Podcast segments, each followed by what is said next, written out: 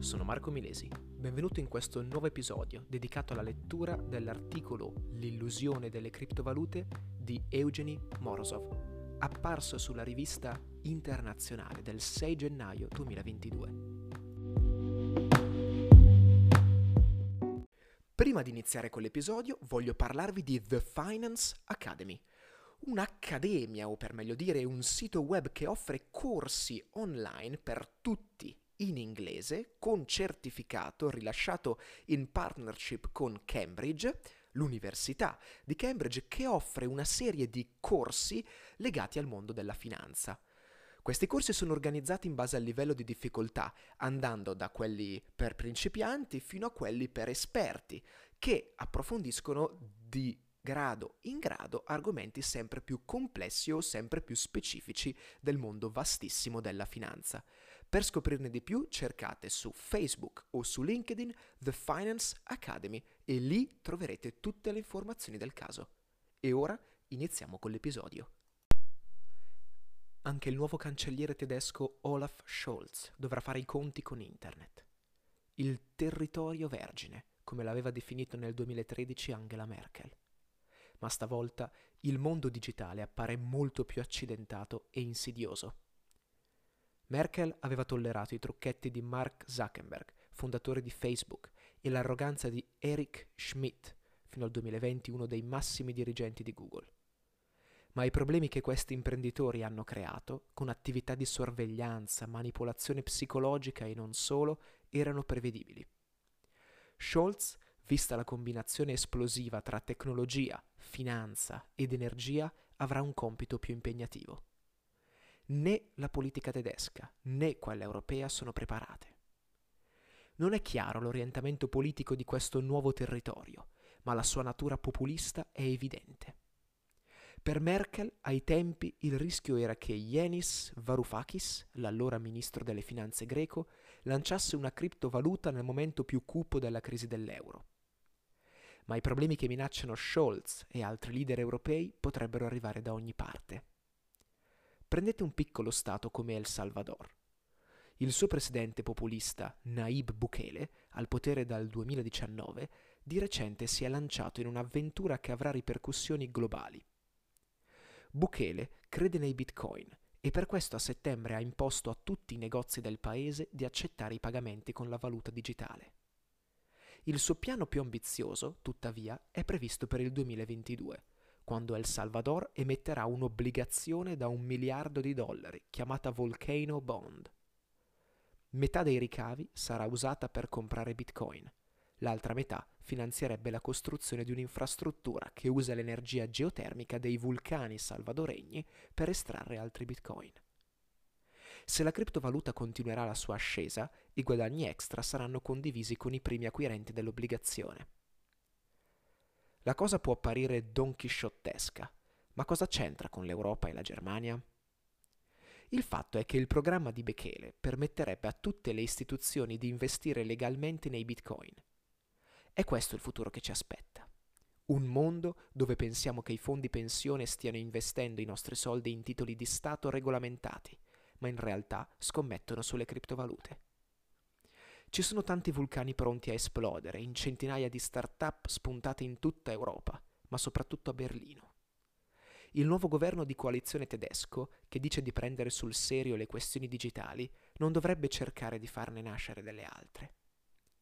Farebbe meglio a evitare il rischio di un nuovo e ancora più grande caso Wirecard, la società finanziaria il cui fallimento nel 2020 ha coinvolto l'autorità tedesca di vigilanza, la società Ernst Young e il governo. La retorica della decentralizzazione che legittima le criptovalute crea un pericoloso vuoto in cui prospera l'illegalità.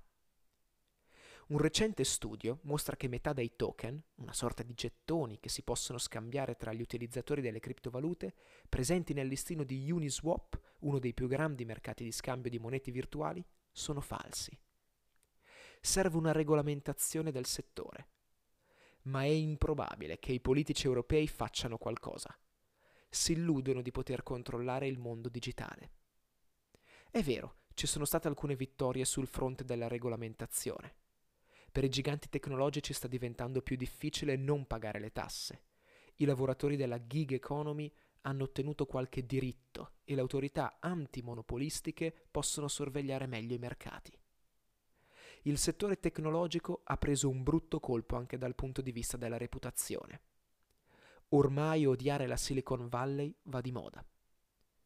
Il Congresso degli Stati Uniti organizza regolarmente delle udienze per punire i peccati di queste aziende e anche la Commissione europea si è svegliata dal coma. È la fine della battaglia contro lo strapotere dei giganti tecnologici? Tutt'altro, perché nel frattempo è successo qualcosa di strano. Una parte del settore vuole distruggere l'altra.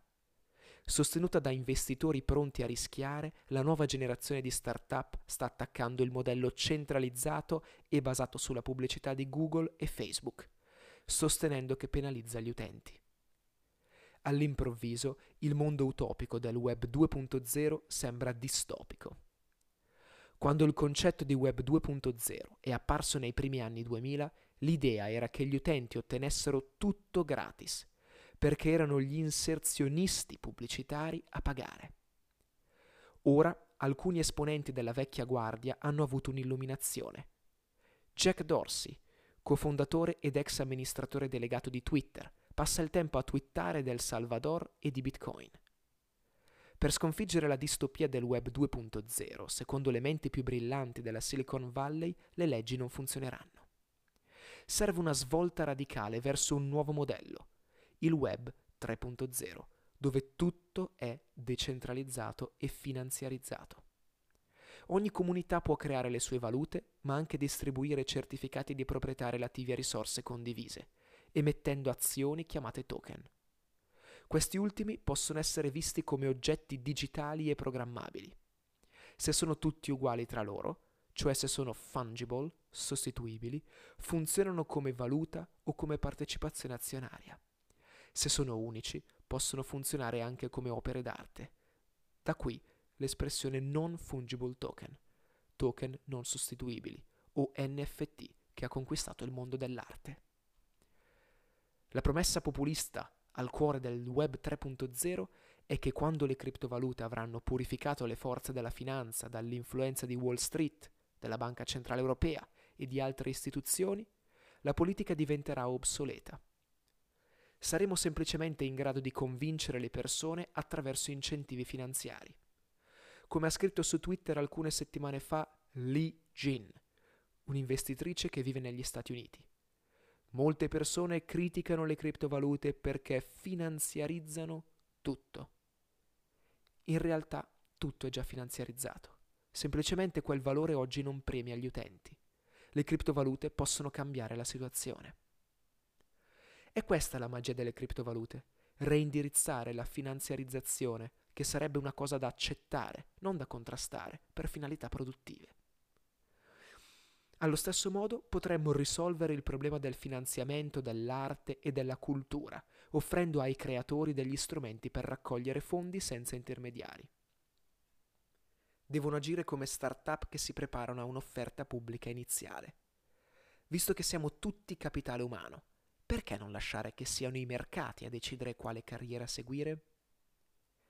Dato il pesante prezzo ambientale delle soluzioni che si fondano sulle criptovalute, i bitcoin da soli consumano più energia dell'Argentina. Ci si potrebbe chiedere che senso ha usare una simile infrastruttura. Ma perché no? Anche i cambiamenti climatici possono diventare dei token. Foreste e laghi vanno visti come una nuova classe di beni e le comunità diventano azionisti detentori di token. Nel web 3.0 c'è un micropagamento per ogni cosa. Ogni oggetto può essere tokenizzato. Chiunque è incoraggiato a pensare a se stesso come a un marchio aziendale in potenza. Siamo tutti a un clic di distanza dal quotare le nostre famiglie e i nostri cani. Ovviamente le voci critiche hanno ragione. Il Web 3.0 non è altro che un'abile formula di marketing un seducente eufemismo per rendere rispettabili le tecnologie su cui si fonda. La maggior parte di queste vengono dal mondo delle criptovalute e della blockchain, ma sarebbe sbagliato rifiutare il mondo del Web 3.0 come una semplice montatura. È qualcosa di molto più pericoloso. Il suo futuro potenziale d'emancipazione rimane ambiguo, ma il danno che può provocare oggi è reale. Ci facciamo subito prendere dal panico per il capitalismo della sorveglianza ogni volta che la pubblicità di un albergo di Maiorca ci insegue nel web. Immaginatevi il caos se le persone dovessero accorgersi che, quando aprono un'applicazione del web 3.0, non stanno solo facendo acquisti in rete, ma anche creando un prodotto finanziario derivato, mentre i computer al lavoro per convalidare queste operazioni inquinano un paese lontano. La logica della maggior parte di questi criptoprogetti è antipolitica. Bitcoin voleva rendere obsoleti i sistemi bancari centrali Bitcoin voleva rendere obsoleti i sistemi bancari centrali, affidando l'emissione di denaro agli algoritmi. Questi nuovi strumenti tokenizzati mirano a rendere obsoleta la politica. I leader che lodano il potenziale innovativo del Web 3.0 dovrebbero rendersi conto che rischiano di perdere il lavoro. C'è una lezione da imparare dalla disfatta del Web 2.0. Nessuna regolamentazione è mai eccessiva o prematura. Se Olaf Scholz vuole che le ambizioni politiche del suo governo non cadano nel vuoto delle criptovalute, farebbe bene a prendere di petto questa sfida cruciale. Il problema con i territori vergini è che al loro interno è molto facile perdersi. Grazie mille per avermi ascoltato, ci vediamo nel prossimo episodio. Ciao.